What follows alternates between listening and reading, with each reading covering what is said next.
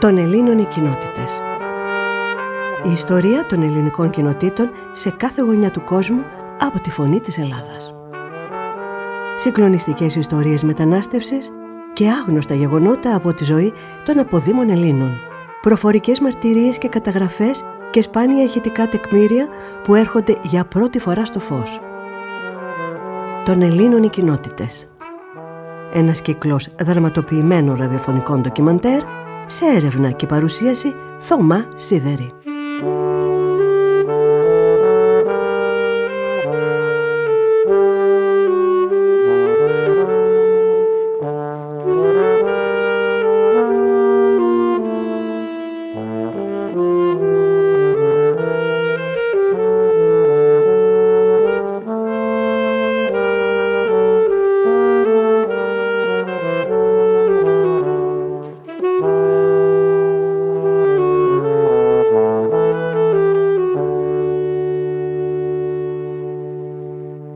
Φωνή της Ελλάδας, των Ελλήνων οι κοινότητες.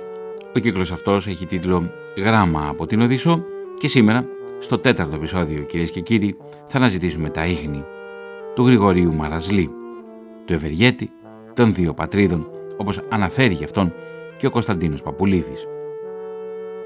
Στην τελική ρύθμιση του ήχου βρίσκεται η Στεφανία Τσακύρη και στο μικρόφωνο ο Θωμάς Σίδερης.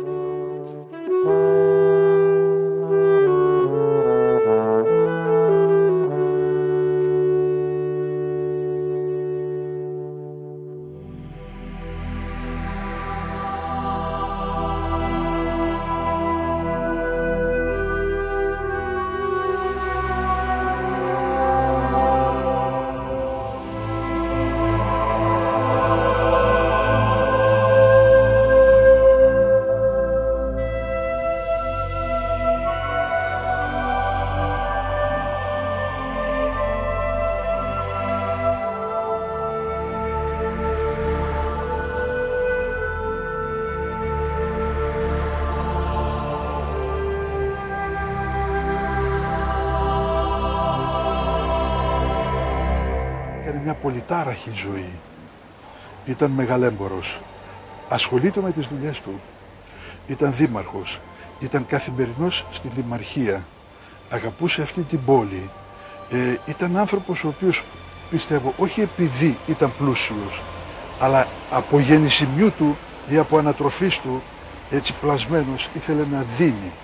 Σκεφτείτε ότι ήθελε να δώσει όνομα, όχι το δικό του, να κάνει ονομαστή την πόλη φρόντισε με προσωπική του φροντίδα με τους μηχανικούς να γίνει μια μεγάλη όπερα και φρόντιζε να φέρνει ως δήμαρχος ονομαστές προσωπικότητες. Βεβαίως του βγήκε το όνομα ότι αγαπούσε πολύ τις θεατρίνες κτλ. Αλλά ήταν αυτός ο οποίος από το Παρίσι έφερε στην Οδυσσό τη Σάρα Μπερνά και μέχρι σήμερα ακόμη όταν μιλάτε με κάποιον οπαδό της τέχνης και της καλλιτεχνίας θα σας πει ότι αυτός ο άνθρωπος, αυτός ο άνθρωπος αγάπησε αυτή την πόλη και έδωσε ό,τι ήταν δυνατόν.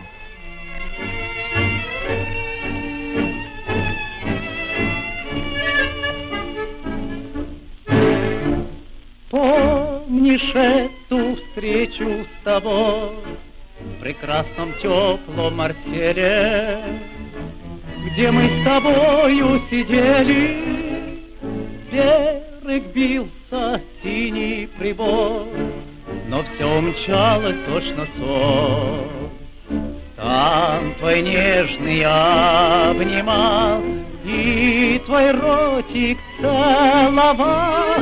Не забыть той встречи с тобой, когда прощалась ты со мной. Прощай, прощай, прощай, моя родная, Тебе я шлю мое последнее танго.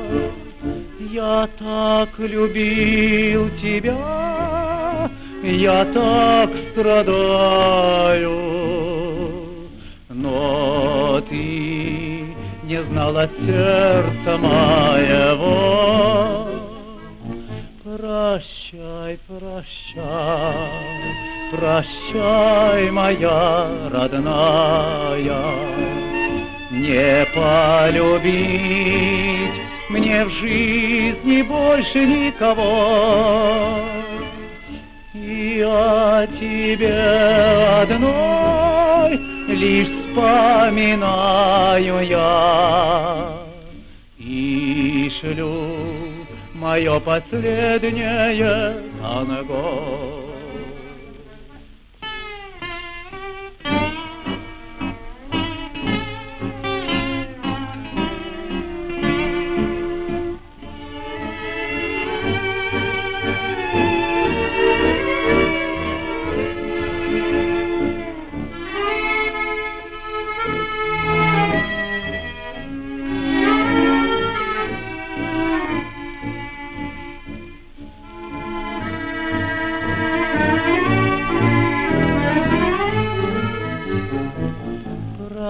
Прощай, прощай, прощай, моя родная, Не полюбить мне в жизни больше никого. И о тебе одно лишь вспоминаю я и шлю мое последнее танго.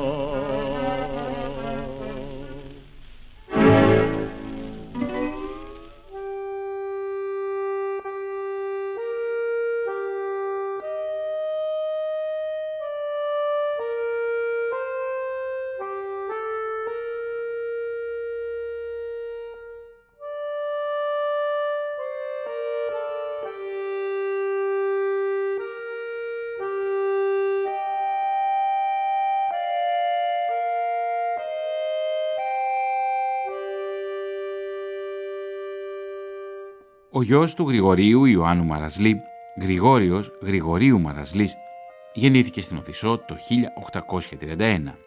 Η οικογένειά του είχε και μία θυγατέρα, για την οποία γνωρίζουμε ότι παντρεύτηκε με τον Ρώσο Αλέξανδρο Σαφόνοφ. Είναι η Ευρυδίκη Σαφόνοφ, η οποία τάφηκε σε ναρκωταφείο του Παρισιού το 1867.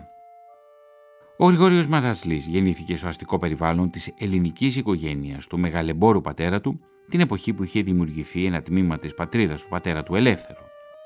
Οπωσδήποτε, οι γονείς του θα μετέδωσαν στο νεαρό βλαστό τους όλο το ιστορικό για τους αγώνες που έκαναν στην Οδύσσο, μαζί με άλλους ομογενείς, καθώς και για τους αγώνες που πραγματοποίησαν οι συμπατριώτες τους στην ελεύθερη τότε, αλλά και σκλαβωμένη ελληνική γη για την ελευθερία της. Εξάλλου, θα πρέπει να τον προετοίμασαν από μικρό για τη σταδιοδρομία του εμπόρου. Σημειώνει γι' αυτόν ο Κωνσταντίνος Παπουλίδης. Από τους βιογράφους του πληροφορούμαστε ότι ο Μαραζλής φίτησε στην Ελληνική Εμπορική Σχολή της Οδύσσου, στην ίδρυση της οποίας συνέβαλε και ο πατέρας του.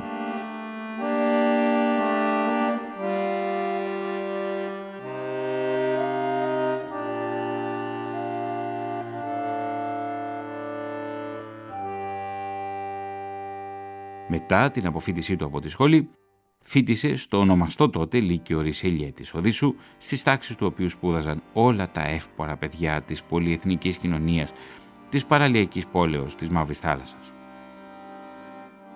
Το Λύκειο Ρισελιέ ξεκίνησε τη λειτουργία του το 1817. Το ονομαστό αυτό ίδρυμα της Οδύσσου όφιλε την ίδρυση και ονομασία του στο Γάλλο Αρμάνδο Εμμανουήλ Ντεπλεσίς, δούκα του Ρισελιέ, εμιγκρέ στη Ρωσία μετά τη Γαλλική Επανάσταση. Μαθητές του Λυκείου ήταν και πολλοί Έλληνες, γνωστοί αργότερα από τις θέσεις τους στην ελληνική κοινωνία. Εδώ θα πρέπει να αναφέρουμε, για παράδειγμα, εκτός από τον Γρηγόριο Μαραζλή, τον Κωνσταντίνο Παπαρηγόπουλο, τον Αλέξανδρο Ραγκαβή, τους αδελφούς Λεβίδη, τον Γρηγόριο Καμπούρογλου και άλλους.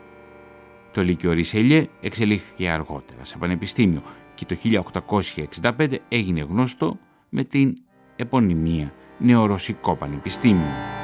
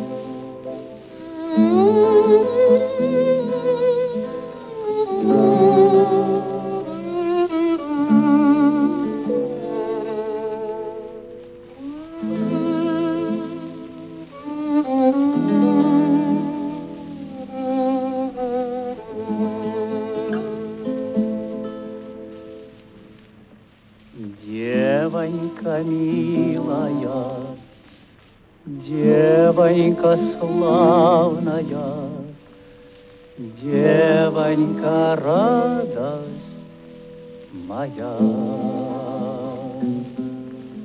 Если б ты знала моя ненаглядная, грустно мне так без тебя. Утром проснусь, не успею опомниться, Первая мысль о тебе.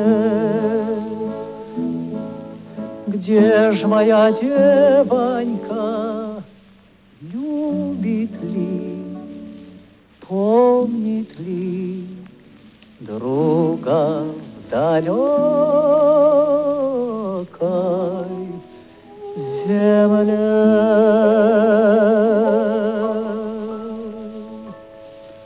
Мне эти карые грезятся глазоньки, Чудные, светлые, как май.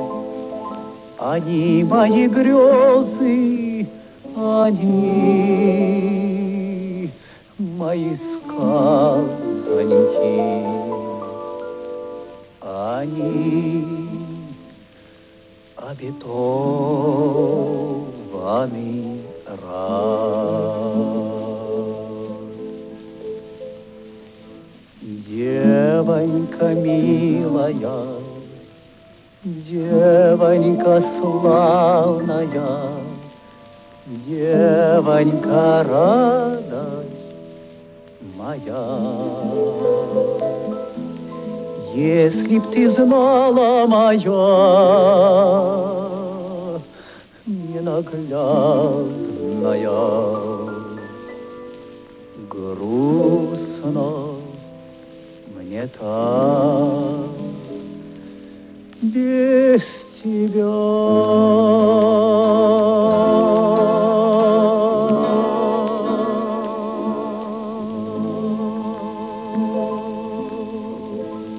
Μου έκανε πολύ εντύπωση. Το 1896 ήρθαν εδώ δύο-τρεις Μητροπολίτες από το Πατριαρχείο, πέρασαν από την Εδησό να πάνε στην Κωνσταντινούπολη, ε, στην ανάρρηση του, του, του Τσάρου. Και έμειναν εδώ, τους δεξιώθηκε στο σπίτι. Αλλά λέγει ένας Μητροπολίτης σε μια εφημερίδα στις εντυπώσεις του προς το Πατριαρχείο μετά, σε μια εφημερίδα έχει δημοσιευθεί, ότι είχε ολίγους προσκεκλημένους στο σπίτι του, αλλά πήγαινε στην κουζίνα και από τους υπηρέτες έπαιρνε τα πλατό και τα έφερνε ο ίδιος τους Μητροπολίτες. Δα, πραγματικά ήταν βέβαια, πρέπει να ήταν ένας bon vivant, να αγαπούσε πολλά πράγματα, να αγαπούσε πολλά πράγματα, αλλά κυρίως να ήταν ένας καλός καγαθός και είχε περάσει την εποχή.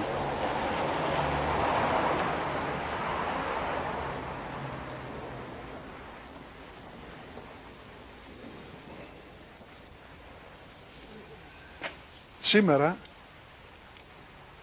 στο σπίτι αυτό που είναι η χειμερινή κατοικία χρησιμοποιείται, ε, ανήκει στα ΤΕΗ της Οδυσσού και ε, η σχολή η οποία στεγάζεται είναι η νοσηλευτική. Με την οτροπία του να βοηθήσει τόσο την πόλη, ε, δίπλα ε, θα νομ- νομίζω ότι θα μπορούσαμε να πάμε, όχι μακριά από εδώ, είναι ένα από τα κτίρια που μαζί με αυτό που ήταν η, θε- η χειμερινή κατοικία σώζεται το σημερινό αρχαιολογικό μουσείο. Το κτίριο αυτό σήμερα είναι το αρχαιολογικό μουσείο της πόλης, της Οδυσσού, αλλά όταν έκανε τη δωρεά ο Μαρασλής ήταν η πρώτη βιβλιοθήκη. Στα αρχεία φαίνεται ότι είναι δημοτική βιβλιοθήκη, διότι ο- αυτός ήταν δήμαρχος, οπωσδήποτε έκανε τη δημοτική βιβλιοθήκη, όταν αργότερα, αλλά δεν μπόρεσα να βρω σε ποια χρονολογία, ε, μεγάλωσε ο αριθμός των βιβλίων και έπρεπε να μεταφερθούν, μεταφέρθηκε και πήγαν στην βιβλιοθήκη Γκόρκη. Τότε εδώ έγινε το αρχαιολογικό μουσείο, αλλά κανείς δεν ξεχνά ότι είναι δωρεά του Μαρασλή.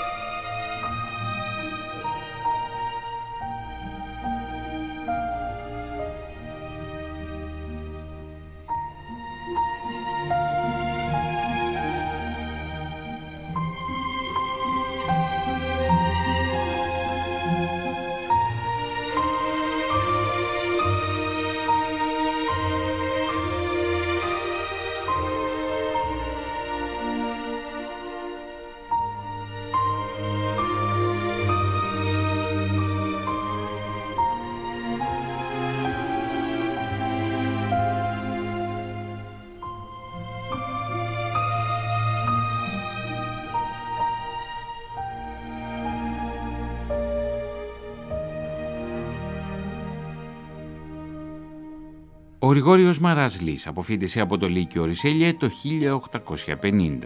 Οι βιογράφοι του αναφέρουν ότι μετά την αποφύτισή του πήγε για ανώτερες σπουδές στο Παρίσι, αλλά δεν διευκρινίζουν τι συγκεκριμένα σπούδασε και πότε.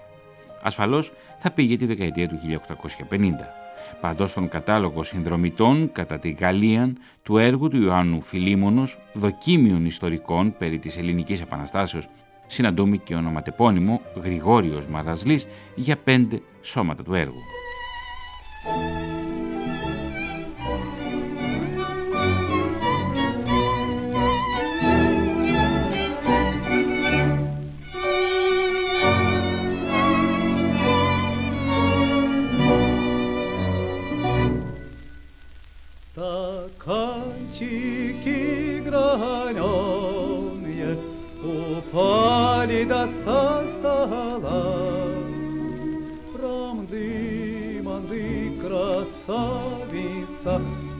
Побросила меня. Тарида, тарида, побросила меня. Тара. Не бьется до сердца бьет, и одинок я вновь. Ты, радость светлая, прощай, моя любовь. Дари, дари, да, дари, да, прощай, моя любовь.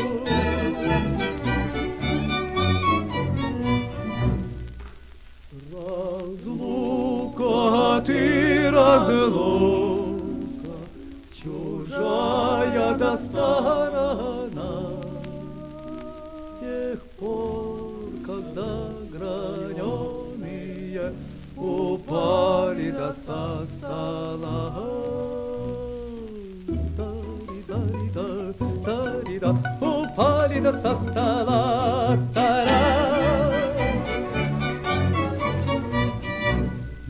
На полу стаканчиков разбитый да не собрал.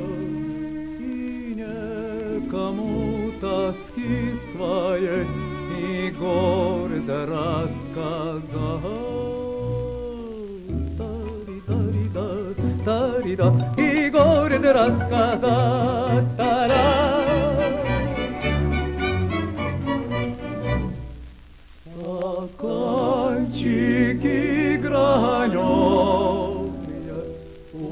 Малика состала, Ранды, манды, красавица, Побросила меня.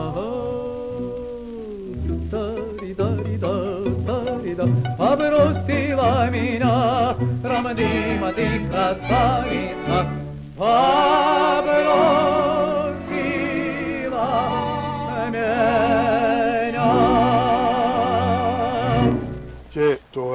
Ότι η, η προθήκη ή μάλλον η, η εικόνα που παρουσιάζει από την αρχή έχει κάτι που συγγενεύει με την Ελλάδα. Ε, δεν ξέρω αν ο ίδιος σκεφτόταν ότι θα γίνει αρχαιολογικό μουσείο, αλλά η μορφή που έχει φαίνεται περισσότερο σε ένα αρχαιολογικό μουσείο παρά σαν βιβλιοθήκη. Οπωσδήποτε μετά θα προσέθεσαν το άγαλμα του Λαοκόντα, το οποίο κοσμούσε την ε, βίλα του ή μάλλον ήταν ένα από τα αντικείμενα της αυλής ε, στην ε, βίλα Μαραζλή έξω από την πόλη.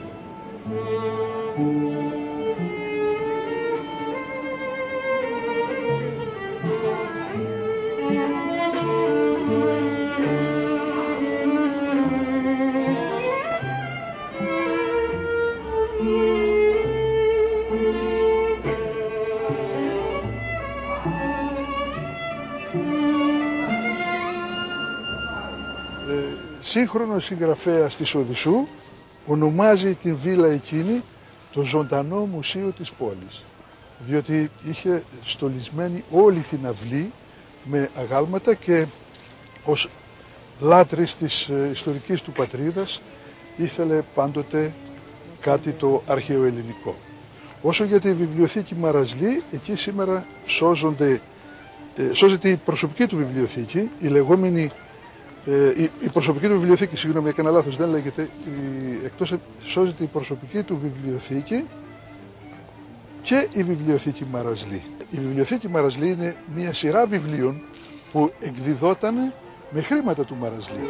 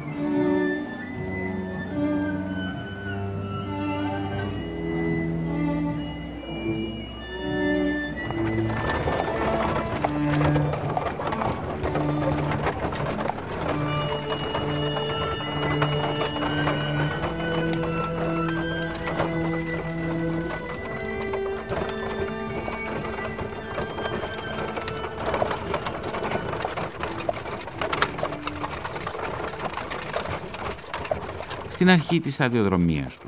Ανέλαβε καταρχάς δημόσια υπηρεσία παρά το Γενικό Διοικητή του Καυκάσου, κύριο Βοροτζόφ.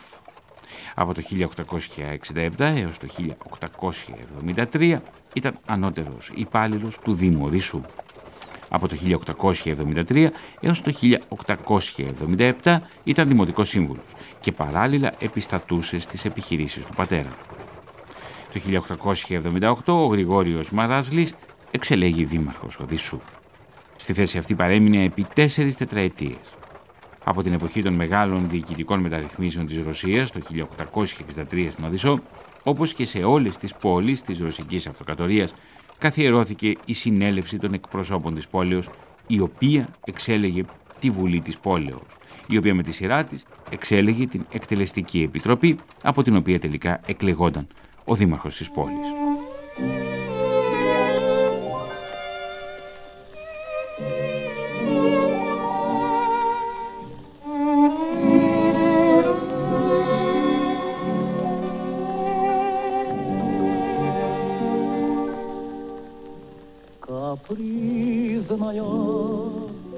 Упрямая, высотканный из роз, Я старше вас, дитя мое, Стыжусь своих я слез. Капризная, упрямая, О, как я вас люблю! Последняя весна моя, Я в одном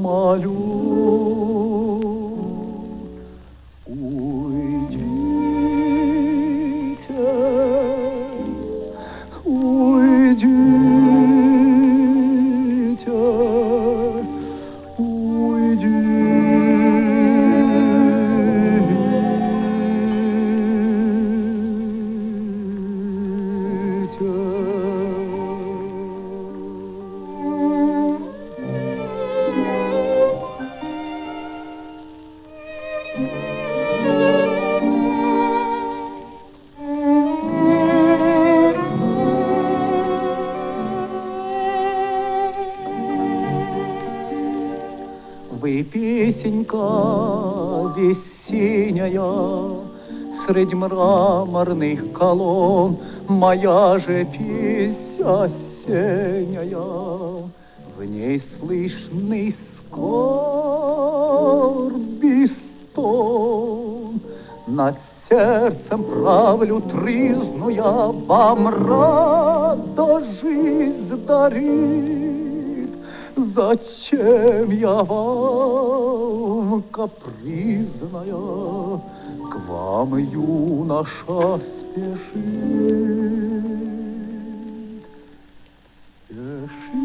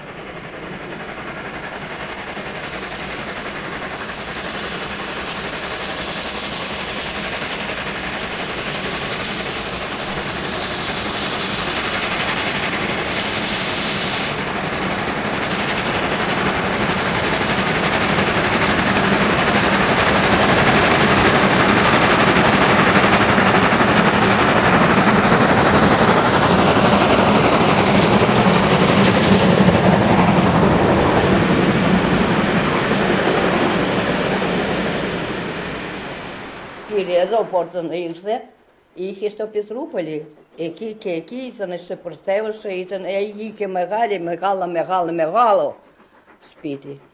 Εδώ πέρα πήρε αυτό και ήθελε να φύγει, αλλά ήρθε εδώ πέρα, ήθελε να φύγει στην Ελλάδα. Αλλά ο αδερφός μου, ο σύζυγος της Κατίνας, αυτός από τρία χρόνια πλέον ε, και ήταν τότε τρία ή τέσσερα χρόνια ο πατέρας ήρθε τέτοιος «Ωε, πλέον μπορούμε να φύγουμε». Αυτό ήταν 1928. Μπορούμε να φύγουμε πλέον στην Ελλάδα, διότι όλα τα χαρτιά μάζεψε. Και άφησε στο τραπέζι και έφυγε. Ο αδερφός μου ήταν μικρούλης, εγώ είμαι πιο μεγάλη. Ε, 7 χρόνια είμαι μεγάλη, μεγαλύτερη. Ήρθε αυτός, ήταν τρία ή τέσσερα χρόνια, πήρε αυτά τα χαρτιά και έκαψε όλα. Τα πιτσάτσι, τα σφραγίδια, τα όλα, ό,τι του άρεσε, όλα τα... Καταλάβατε. Και δεν μπορούσαμε πλέον να φύγουμε, και μείναμε εδώ πέρα. Ο πατέρας έκανε το σπίτι μόνο ελληνικό και η μητέρα είπε να ξέρει πρέπει όλοι να μιλήσουμε ελληνικά. Ελληνικό σπίτι. Εγώ είμαι Έλληνας, εγώ είμαι Μανιώτη. Έτσι είπε. Πώς ονομάζεται αυτό το ε, χώρο που ε, ε, ονομάζεται η πόλη είναι πρωτεύουσα Σαλονίκη. Πώς. Македоніс, я Македоніс, его имя Македоніс, я Македоніс, Маниоти, о, куда там.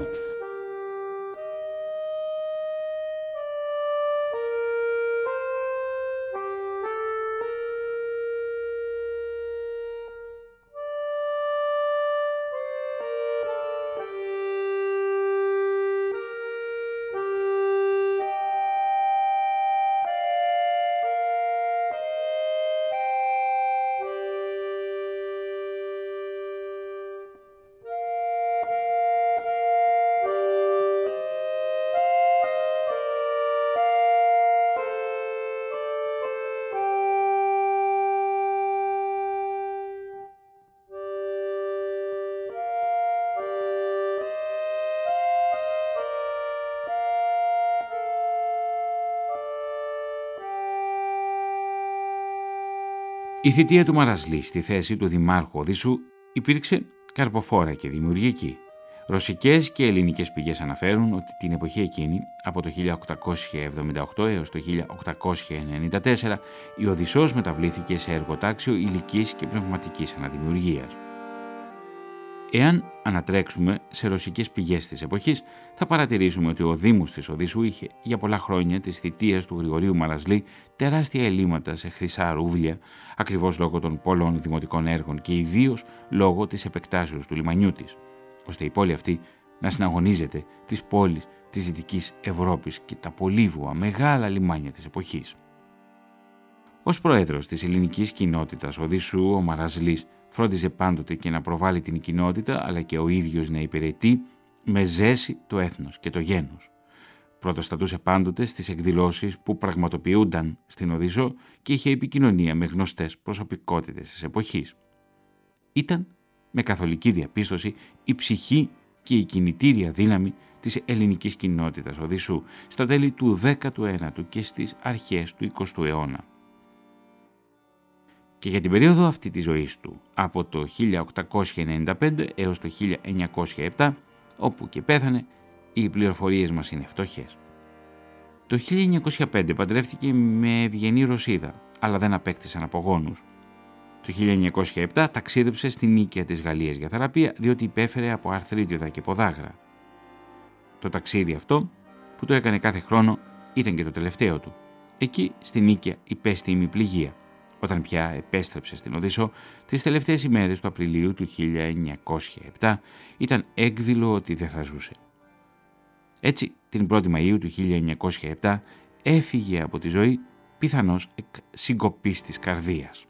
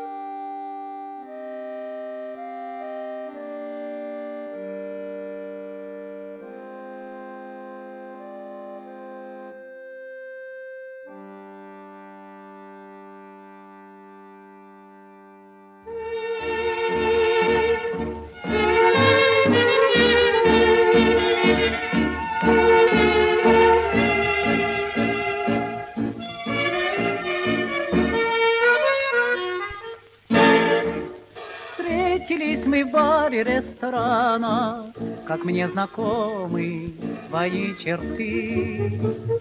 Помнишь ли меня, моя Татьяна, Мою любовь, наши прежние мечты? Вижу губ накрашенные страдания, В глазах твоих молчания пустоты.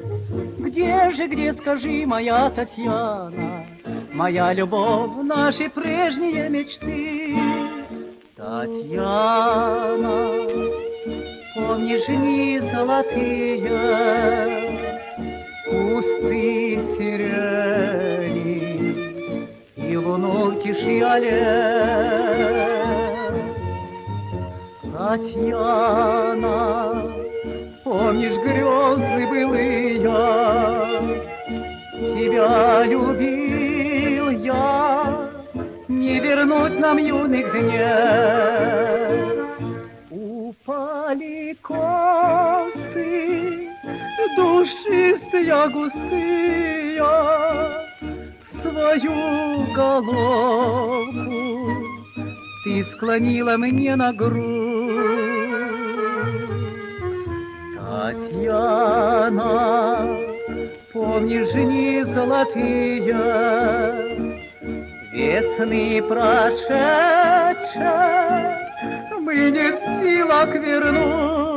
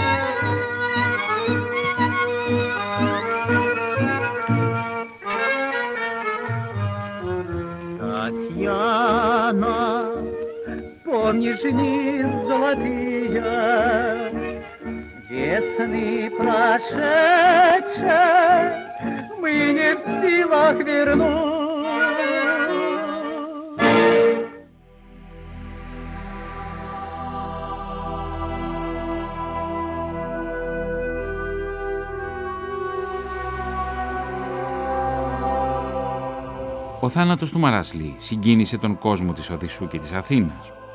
Η σωρός του τάφηκε στον ελληνικό ναό της Αγίας Τριάδας της Οδυσσού. Η εφημερίδα Εστία των Αθηνών έγραψε ότι η είδηση απροσδοκήτως και ευνηδίως ελθούσα μετεδόθη ταχαίως και παρήγαγε βαθίαν συγκίνηση ανάλογον προς τη συγκίνηση ειν ενέπνεε το όνομα το παλόμενον εν αυτή τη ψυχή του έθνους. Κληρονόμο της τεράστιας περιουσίας του άφησε τον ανεψιό του Αλέξανδρο Σαφόνοφ, γιο της αδελφής του, αξιωματικό του ρωσικού στρατού, ο οποίος σύμφωνα με τον όρο της Διαθήκης προσέθεσε το επίθετο Μάρατζλής στο δικό του.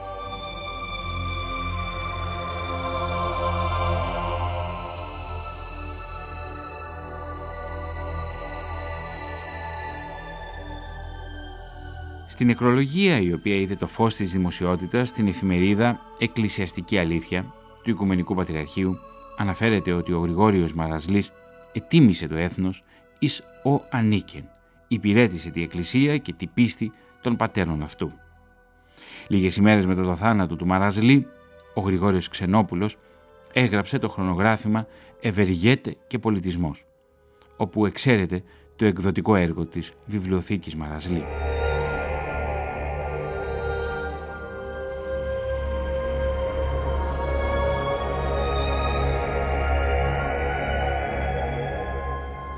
Ας δούμε όμως σε αδρές γραμμές τι έργα πραγματοποιήθηκαν στην Οδύσσο το διάστημα της δημαρχίας του. Τις πληροφορίες αυτές τις αντλούμε από την ελληνική πηγή της εποχής. Ο εφέτης πατρών Καράκαλος συναντήθηκε στην Οδύσσο το 1895 με τον Παύλο Λέφα, ιδιαίτερο γραμματέα του Γρηγορίου Μαραζλή και κατέγραψε όσα άκουσε. Υπόψη επιστημονική, μικροβιολογίων, Πρόκειται για το Δημοτικό Μικροβιολογικό Εργαστήριο, το οποίο οικοδομήθηκε το 1894 στο δυτικό τμήμα της πόλης. Η δαπάνη της αναγέρσεως επιβάλλει τον Γρηγόριο Μαραζλή, αλλά η συντήρησή του κατά 50% το Δήμο Οδυσσού και τον κρατικό προπολογισμό αντιστοίχως. Βιβλιοθήκη Η Δημοτική Βιβλιοθήκη της Οδυσσού χτίστηκε το 1880. Όταν άρχισε να λειτουργεί, είχε περίπου 20.000 τόμους βιβλίων. Η δαπάνη της ανέγερσης ευάρυνε το μαράζλι και ανήλθε στο ποσό των 30.000 ρουβλίων της εποχής. Μουσείο Το Δημοτικό Μουσείο των Ωραίων Τεχνών και των Πειραματικών Γνώσεων χτίστηκε και αυτό με έξοδα μαράζλι. Τεχνουργείο Το Δημοτικό Τεχνουργείο ή Μέγαρον των Βιομηχάνων Τεχνών χτίστηκε σε οικόπεδο το οποίο παραχώρησε ο Μαραζλής. Το Τεχνουργείο ήταν τεχνική σχολή, στην οποία διδάσκονταν οι νέοι της Οδυσσού, την ξυλουργική, τη σιδηρουργική και τη ζωγραφική τέχνη. Το δημοτικό μέγαρο της εταιρείας των βιομηχάνων τεχνών ήταν σχολή διδασκαλίας των βιομηχανικών μαθημάτων. Διευθυντής της σχολής ήταν ο βοηθός δήμαρχος, καθηγητής Βαλέριος Λιέγκιν. Από περιγραφές τη εποχής μαθαίνουμε ότι εντυπωσίαζε η αίθουσα συνεδριάσεων των εταίρων. Αγροκήπιο. Το δημοτικό αγροκήπιο ιδρύθηκε έξω από την Οδυσσό στο νότιο-ανατολικό τμήμα των ποραστίων της οι κύριες εγκαταστάσεις, το παράρτημά του καθώς και ο ναός του χτίστηκαν με δαπάνες του Γρηγορίου Μαραζλή. Το Δημοτικό Πάρκο της νοτιοανατολικής πλευράς της πόλεως, στα εγγένεια του οποίου παραβρέθηκε και ο τσάρος της Ρωσίας Αλέξανδρος ο Δεύτερος. Δημοτικά εκπαιδευτήρια. Το κτηριακό παράρτημα των Δημοτικών Εκπαιδευτηρίων, αλλά και ο παρακείμενος ναός επωνόματι του Αγίου Γρηγορίου, στο νοτιοδυτικό τμήμα της πόλεως, χτίστηκαν με δαπάνες Μαραζλή. Δημοτικό Αναγνωστήριο.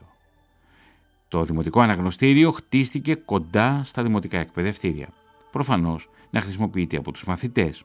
Το 1881 οικοδομήθηκε Δημοτικό Σχολείο Θηλαίων, το 1892 Μικτό Δημοτικό Σχολείο και το 1894 Παρθεναγωγείο.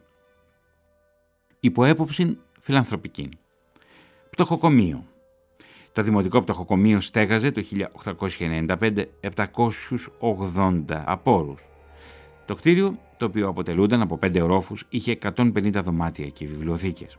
Από τους πέντε ορόφους, οι τέσσερις χτίστηκαν με δαπάνες του Δήμου και ένας με δαπάνες του Μαραζλή. Το πτωχοκομείο συντηρούταν από τον τακτικό προπολογισμό του Δήμου. Γυροκομείο. Το Δημοτικό Γυροκομείο είχε χωριστό τμήμα ανδρών και γυναικών. Το κτίριο χτίστηκε με δαπάνες Μαραζλή. Το συγκρότημα συντηρούταν από τον τακτικό προπολογισμό του Δήμου. Εστιατόριων των Πέδων. Το Δημοτικό Εστιατόριο των Πέδων της Οδυσσού ήταν παρόμοιο με τα σημερινά άσυλα παιδιού. Προοριζόταν για τα παιδιά των εργαζομένων, τα οποία έμεναν εκεί όλη την ημέρα και είχαν διατροφή και εκπαίδευση. Ο Γρηγόριος Μαραζλής έχτισε ένα διαμέρισμα της οικοδομής. Εστιατόριων των Ορφανών Πέδων. Το Δημοτικό Εστιατόριο των Ορφανών Πέδων της Οδυσσού ήταν παρόμοιο με τα σημερινά ορφανοτροφία. Εκεί φιλοξενούνταν τα ορφανά παιδιά της Οδυσσού και επιπλέον είχαν εξασφαλισμένη διατροφή και εκπαίδευση στην ξυλουργική τέχνη. Άσυλον ύπνου. Στο δημοτικό άσυλο ύπνου μπορούσε να καταλύσει οποιοδήποτε, πληρώνοντας τέσσερα καπίκια τη βραδιά. Ήταν το ξενοδοχείο των απόρων.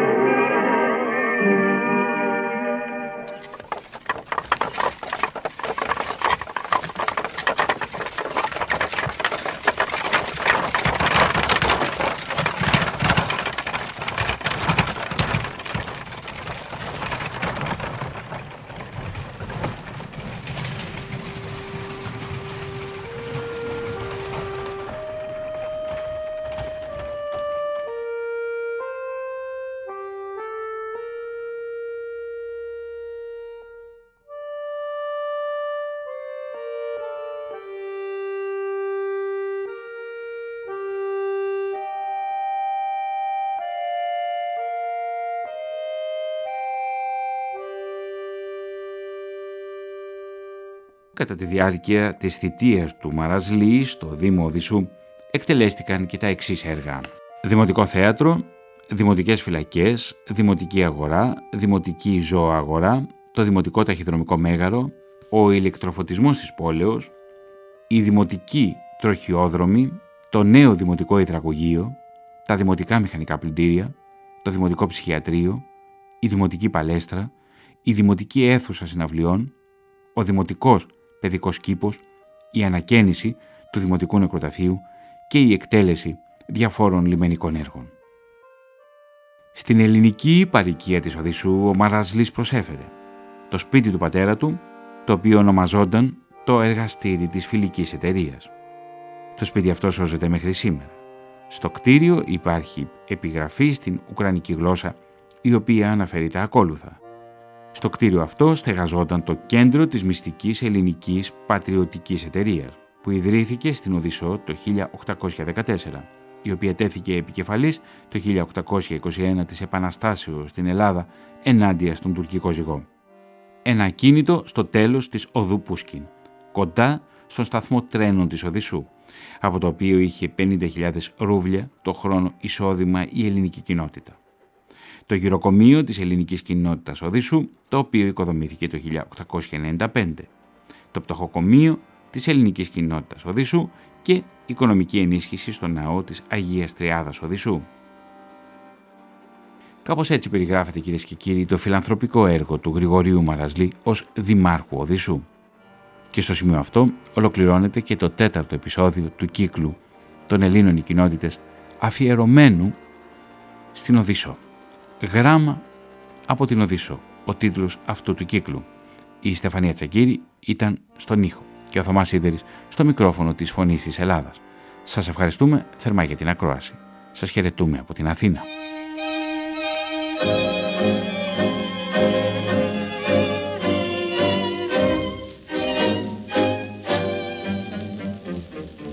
Забыть тебя не так уже легко мне Забыть твой взгляд забыть твой смех, обман. Жить одному без тебя невозможно. Не верю я тебе твоим слезам. Признайся мне, твоей слепой измене. Признайся мне, за правду все прощу. Ты я в слезах любви найдем забвение. И запить хочу измену грусть свою. Признайся мне, пока еще не поздно. Признайся мне, но не жалей меня. Ты провинилась, поправить все возможно. Я твой, признайся мне, прощу тебя.